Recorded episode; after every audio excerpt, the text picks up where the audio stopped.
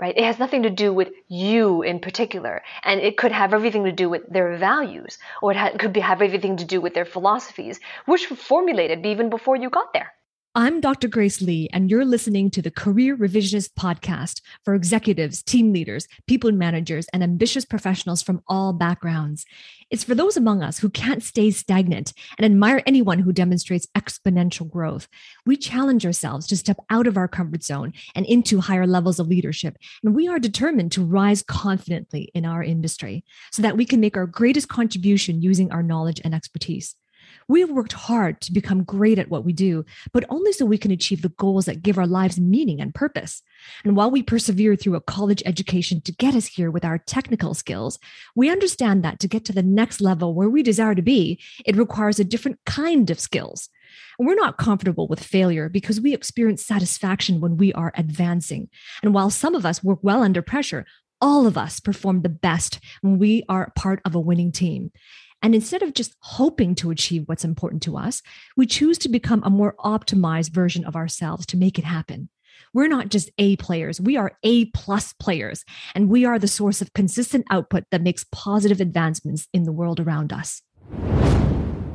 How to handle opposition at work. What do you do if someone disagrees with, disagrees with you and you want to argue your idea or argue your point, but you want to do it professionally, right? Invariably, whenever I upload new videos on my channel that talk about speaking, articulation, how to handle relationships at work, once in a while I get questions like this, the one below, that ask, what do I do if my boss opposes my ideas? Or what do I do at work if I have an opposition to my ideas? What can I say?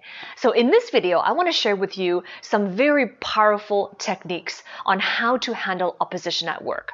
But before I give you those techniques, before you can understand how to implement those techniques, you must first understand why people disagree in the first place. Right? And I'm not talking about some surface level reason. Oh, they disagree because they don't see eye to eye, or we disagree because they want to do it a different way. That's the surface level reasons why we disagree. But I'm talking about the under the surface level, the essence, the real reasons why people disagree. Because when you understand this, the principles of disagreement, shall we say, when you understand the principles of disagreement, then when I go on to give you the techniques on what you can do and how you can handle opposition at work, then those techniques will be valuable to you. Let's face it, you're in the workplace, you're working for a company, and you want to be a leader. You want to grow your career. It's important to develop skills for consensus. So, what do I mean by that? It's important because it is a skill to be able to get consensus, to buy into your ideas, to take into consideration your recommendations, to acknowledge you, what you have expressed, right? That is building consensus. When you build consensus in the workplace, it means you have now allies, you have advocates that are working for you. They know, like, and trust you. So it really is a skill set to build consensus in your work environment. Right? So as I mentioned before, it's important, first of all, before I get into the techniques, to understand the fundamental reasons, the essence of why people disagree in the first place. Right? So there are three reasons, right? Three reasons why we have disagreements in the first place. Reason number one is disagreement over determining factors, right? What are determining factors? When I say determining factors, I'm referring to factors from within, right? And the first key determining factor is personality, right? Personality. Everybody has a different personality, and really in the workplace, there's essentially four different types of personalities that you will encounter, right? And every team member, every boss, supervisor, manager, right, may have different personalities, and that is a determining factor, right? So if you want to learn more, what are the four personalities that I'm talking about, right? Then I invite you to click this video up here. There's going to be a link to a video, and that is where I talk about the four key personalities in the workplace and how you can communicate with them effectively. Right? So that's for you. And personality is really the first determining factor. Right? Personalities cause disagreement. The second determining factor are things like philosophy. Philosophy. Personal philosophy, which therefore translates to the philosophy they have at work. Right? Philosophies are the belief systems that people might have.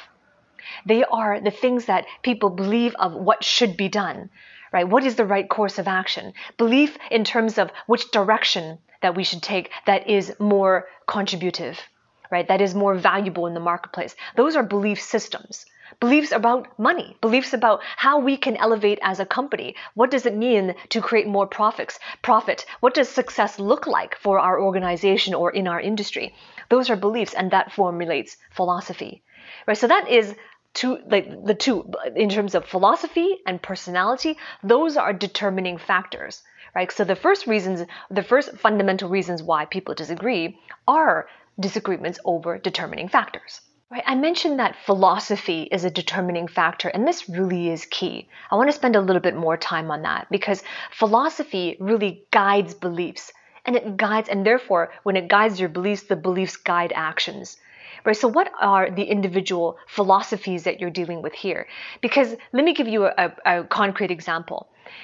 It could be that depending on a, a, a per, an individual's philosophy that you're dealing with that disagrees with you, it could be that they're defending their actions, they're defending their thoughts, they're defending their stance because if, according to their philosophy, they might be defending their identity if their beliefs and their philosophy is tied to who they are, right? And that runs really deep.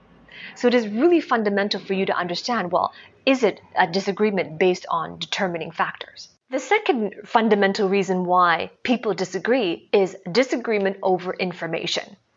And this means that it could be that they didn't have all the information, right? They did not understand or they did not hear your perspectives, they did not hear your point of view. And in this case, it could be because of limiting factors, like for example, they were not privy to that information, or it could be limiting depending on language differences, right? Or it could be inclusion factors that therefore the information was not av- readily available or equally available to everyone in question, right? So if it is simply a disagreement of information, if that is the reason, then it is knowledge that for some reason, language, be it language, limiting factors, or inclusion criteria, that they did not have the information and they did not hear your point of view.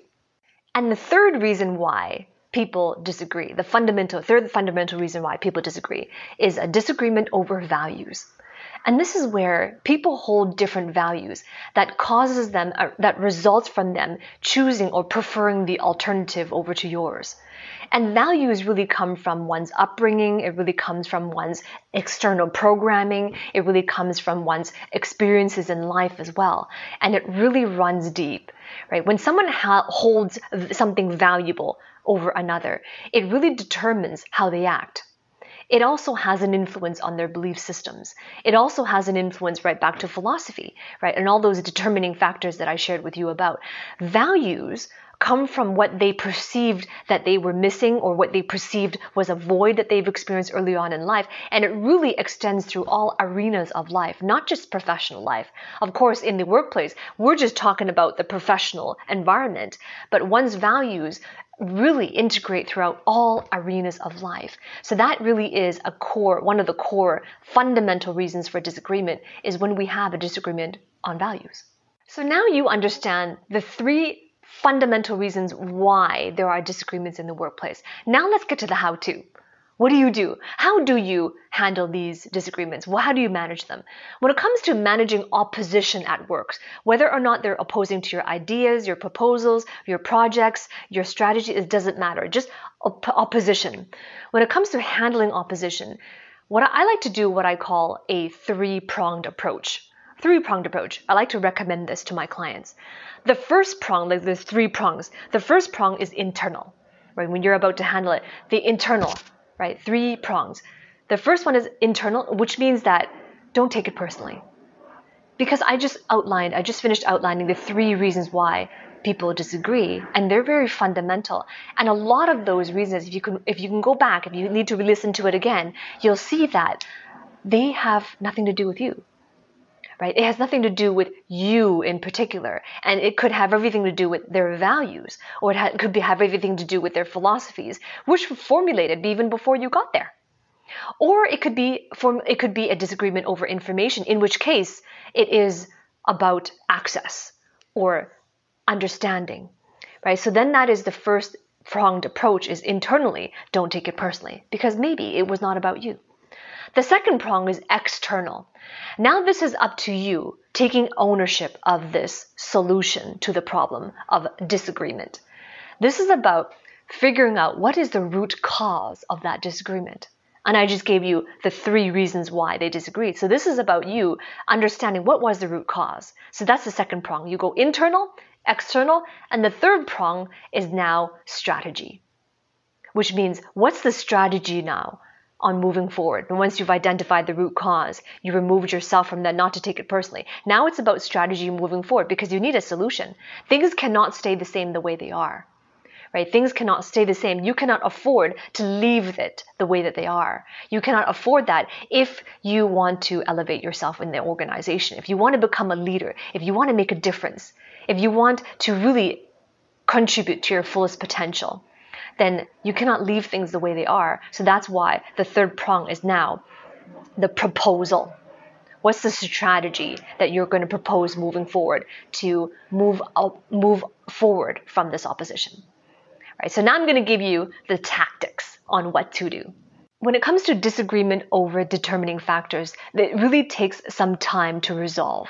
It really takes time takes time to understand the situation a little bit more in terms of how the how the determining factors are exhibited in your particular situation. So that is why it, it really is the beyond the scope of this video because there is no one size fits all. But if you're somebody who is serious about being having the equipment, having the skills, being equipped and having the thinking process and understanding how to be able to overcome disagreements by, from determining factors every time it comes up, then I invite you to book a call with me. Below this video in the description, the first link in the description below is a link for you to book a call with either myself or a member of my team and this is for you to come into my coaching program where I'm going to give you some tailored solutions on what you can do, what you can say, and how you can have the skill sets. And I'm going to help you to master the skill set to overcome these oppositions so that you can truly illustrate the value of what you have to bring and therefore elevate yourself into leadership in your particular industry. So if you're somebody who is serious about this, right, not curious, but serious about taking your communications and your handling of oppositions to the next level, then I invite you to book a call and I'll see you on the inside. So now on to the second scenario. If after determining the reason for the disagreement and you find that it is a disagreement over information, right, then there are some clear steps you can do. Step number one, the first thing you want to do is create some sort of environment, a regulated environment where both sides can agree to take turns listening to the other side. And this is really important because you want to be able to listen to each other. It's a disagreement of in, over information in the first place, which means that one of the sides or both sides did not have access to the information. And it could be, again, inclusion factors, right? It could be a language misunderstanding. It could be any of the above. So that's why you want to create this environment where both sides agree, there's agreement to take turns listening. And when you create this environment and when both sides are there, start with the side who vehemently disagrees. Which one is the disagreeing party? Right? Start with them. They go first in terms of sharing their viewpoints.